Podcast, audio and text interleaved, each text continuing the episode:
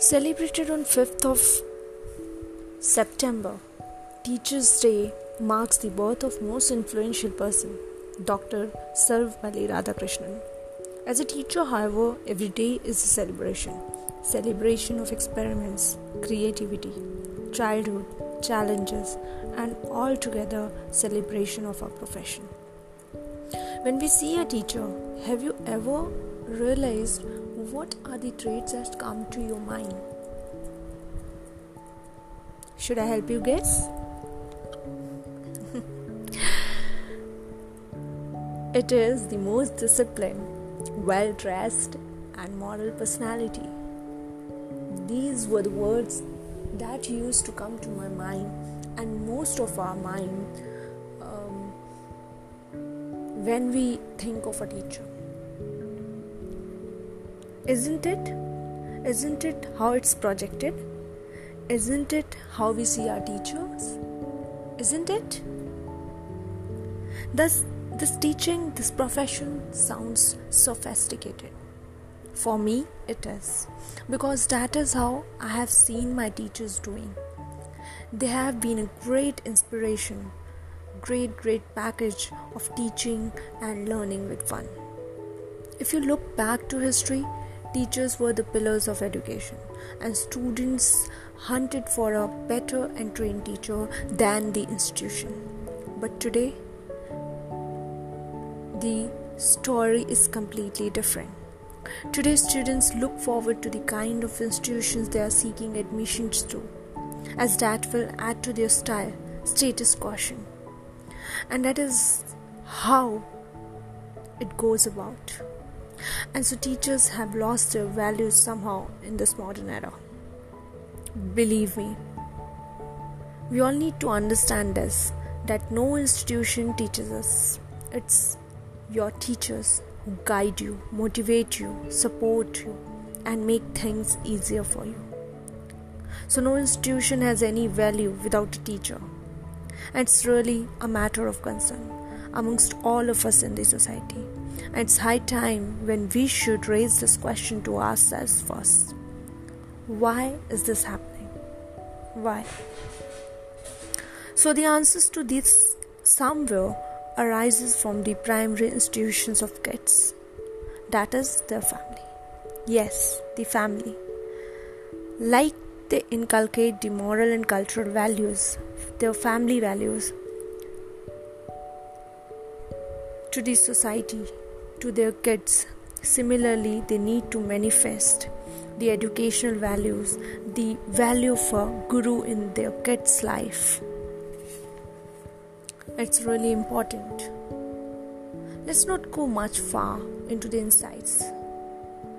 I'll talk about the present. Past few months have really been challenging for all of us. During this COVID 19 pandemic, we all have suffered, be it students, parents, teachers, any other professionals. Amidst this, like doctors, police, and other health workers, and other pandemic warriors, teachers too stood with sword and shield in their hands, importantly, being the crucial role in manifesting the effective online teaching program which forces us to think did they really knew about the new education policy that was to be introduced much before it was announced? I think so. Because they have really done the good job by abiding the core points of new education policy 2020 much before they have stepped out of their comfort zones by taking a charge over technology, teaching strategies, effectiveness of the curriculum, and much more. They strived hard to learn all these soft skills which they never came across just to help their kids keep growing and learning. And this was not only the responsibility they were following up with, they also had other cores on their shoulders. Simultaneously, they were someone's daughter, wife, mother, daughter in law. still, still, they kept accepting all the challenges smilingly coming their way and not affect their roles anyhow, either in schools or at home. So, all they need is our respect, love, and care. I would say just sit back for a moment, remember your teachers, all their dedication, love, teaching, guidance, and responsibilities they have given in, and salute them. I salute my teachers. Do you? All I would say is teaching is not only the profession that creates all other professions, but also professionals respect your parents, respect your teachers, respect your elders, and stay home, stay safe, stay healthy, and happy. Take care, good day, happy Teachers' Day once again. Bye bye.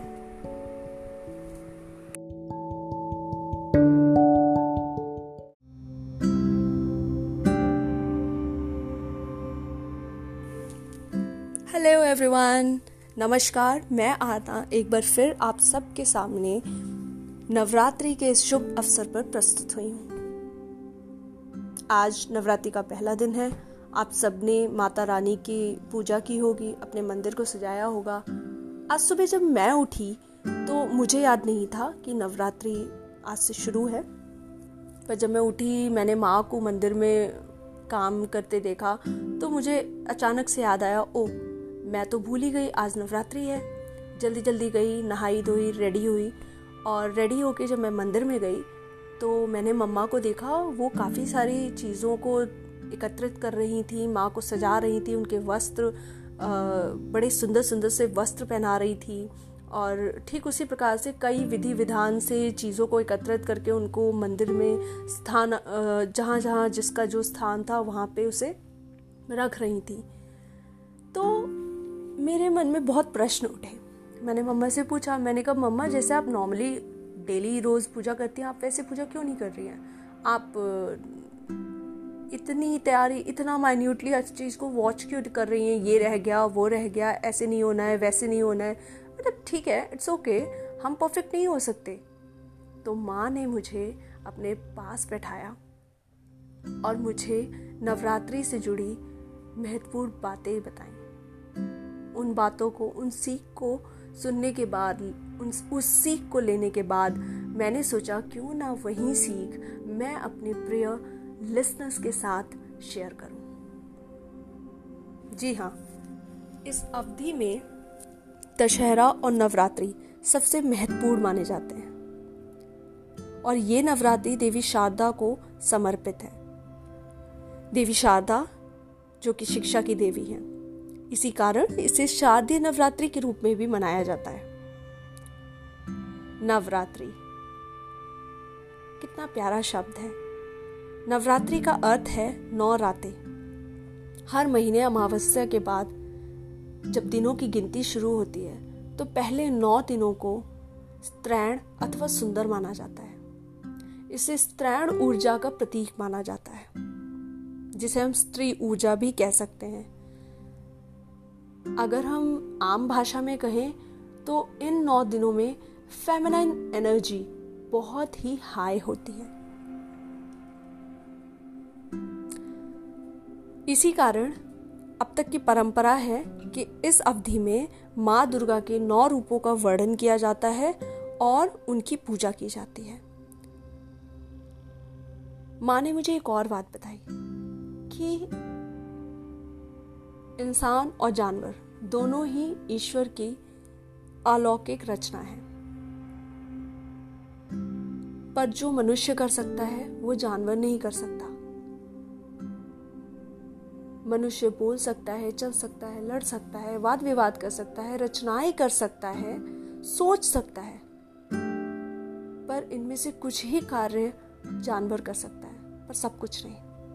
ठीक उसी प्रकार एक बहुत ही महत्वपूर्ण बात है जो इंसान कर सकता है, वो है सीखना। और जानवर कभी भी सीख नहीं ले सकता। इसीलिए मूल रूप से एक इंसान को सबसे महत्वपूर्ण एक इंसान का सबसे जो महत्वपूर्ण पहलू है, वो ये है कि हमें सीखने का गौरव होना चाहिए। अगर हम सीखेंगे तो हम खुद में ज़रूरी बदलाव भी ला सकते हैं। जैसा कि हम सब जानते हैं कि माँ दुर्गा के अनेक स्वरूप हैं, और हर एक स्वरूप में हमें बहुत कुछ सीखने को मिलता है।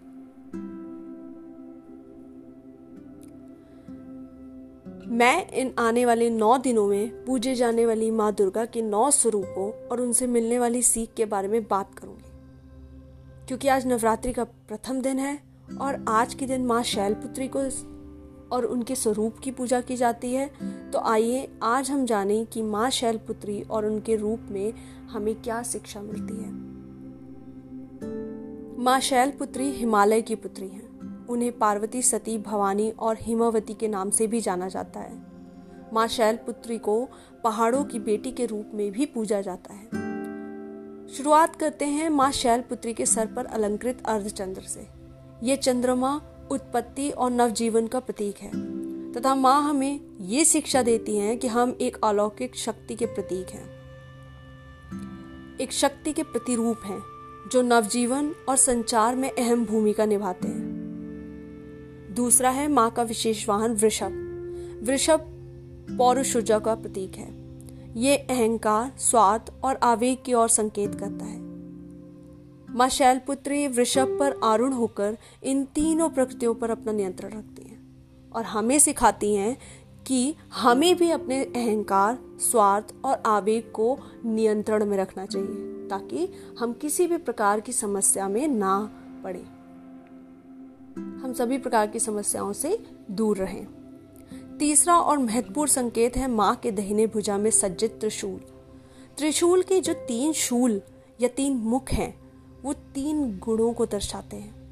हमें इस प्रकार इन गुणों को अपने जीवन में महत्व देना चाहिए। ये हमें माँ शैलपुत्री से सीखने को मिलता है। गुण वो धागे होते हैं जो भौतिक अस्तित्व का निर्माण करते हैं। ये तीनों गुण हर चीज़ में मौजूद हैं। और इनका परस्पर संबंध हमारे रूप, गुणवत्ता और व्यवहार को निर्धारित करता है। भौतिक ब्रह्मांड की प्रकृति के हर पहलू को तीन गुणों के द्वारा आकार दिया गया है। परमाणुओं के स्तर से लेकर जीवित प्राणियों और सितारों, ग्रहों और आकाश गंगाओं तक। इसलिए आइए जानते हैं कि ये तीन गुण कौन से हैं। ये तीन गुण हैं सतगुण, तामगुण और रजगुण। अगर हम सदगुण की बातें करें तो इसका पर्याय है अच्छाई और सदाचार। इसे हमें अपने अंदर अमल में लाना चाहिए। सात्विक गुणों को शांति, संतुलन, सामंजस्य और स्पष्टता के रूप में अनुभव किया जाता है।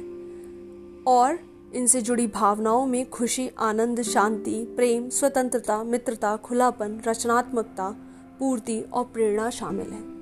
अगर हम इनमें से एक भी प्रकृति को अपने जीवन में उतार लें, अपनी जीवन शैली में इसका अमल ले आए तो यकीन मानिए हमारे जीवन को एक नई दिशा मिल जाएगी। तमस गुण तीनों गुणों में ये सबसे गुजान गुजान है, और जड़ता, अस्पष्टता, निष्क्रियता और भय के रूप में अनुभव किया जाता है। तामसिक भावनाओं में आलस्य, संदेह, दुख, चोट शर्म, ऊब, उदासीनता और अज्ञानता शामिल है। इसलिए हमें यह बहुत ज़रूरी है जानना कि हमारे अंदर क्या कमियाँ हैं। जो भी कमियाँ हैं, अगर हम उन पे काम करें तो हम अपनी कमियों पे नियंत्रण पा सकते हैं। हम अपनी कमियों को सुधार सकते हैं। पर आजकल क्या है, लोग अपनी कमियों को नहीं देखते, वो दूसरों में कमियाँ ढूंढते हैं। और यही सबसे बड़ी प्रॉब्लम जिस दिन आप अपने अंदर कमियाँ ढूंढना शुरू करेंगे और जिस दिन आप अपनी कमियों पे काम करना शुरू करेंगे तो ये प्लानट सबसे पीसफुल प्लानट होगा। और मैं ये मज़ाक नहीं कर रही हूँ, ये सच है। ऐसा करके तो देखिए, अपने जीवन में आने वाले बदलाव आपको समक्ष दिखने लगेंगे।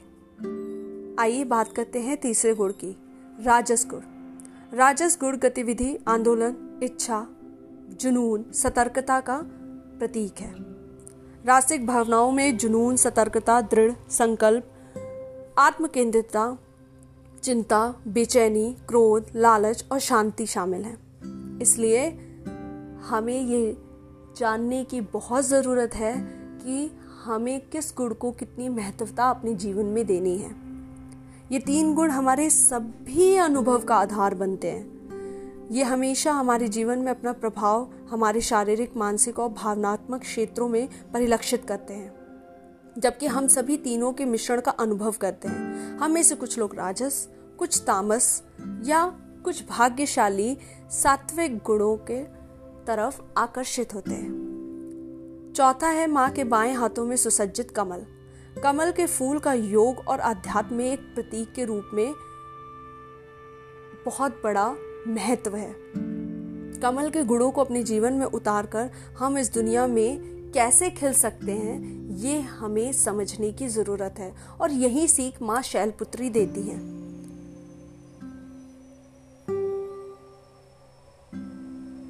कहा जाता है कि जहाँ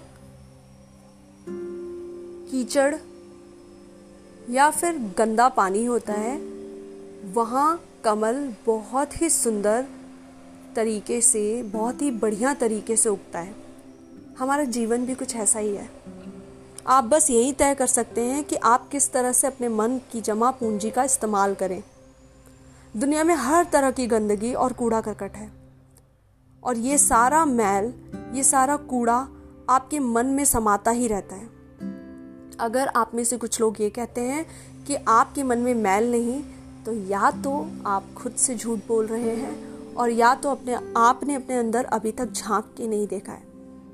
जी हाँ मैं ऐसा इसलिए कह रही हूँ क्योंकि जब हम जीवन के अलग अलग परिस्थितियों से निकलते हैं, गुजरते हैं अलग अलग पहलुओं को अनुभव करते हैं तो हमारे अंदर अलग अलग तरीके की मैल अलग अलग तरीके की गंदगी और कूड़ा करकट इकट्ठे होने लगता है। ज़रूरत है तो इसे एक खाद की तरह इस्तेमाल करने की।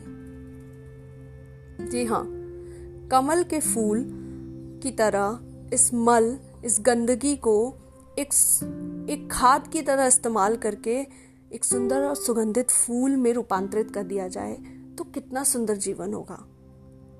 आपको एक कमल के फूल की तरह बनना होगा और गंदे हालात से अनछुए बाहर निकलकर कमल के फूल की तरह ही खिलना होगा। हमें कमल की तरह पवित्र, सुंदर और उत्थानजनक बनने की कोशिश करनी चाहिए। याद रखिएगा, हमारे विचार, हमारी शारीरिक सुंदरता पर दिखते हैं। इसलिए शरीर की बाहरी सुंदरता के साथ साथ शरीर की अंदरूनी सुंदरता पर भी अपना ध्यान केंद्रित करें। नमस्कार। इसी के साथ मैं आपसे विदा लेती हूँ और कल फिर मिलूँगी एक नई सीख के साथ। Bye bye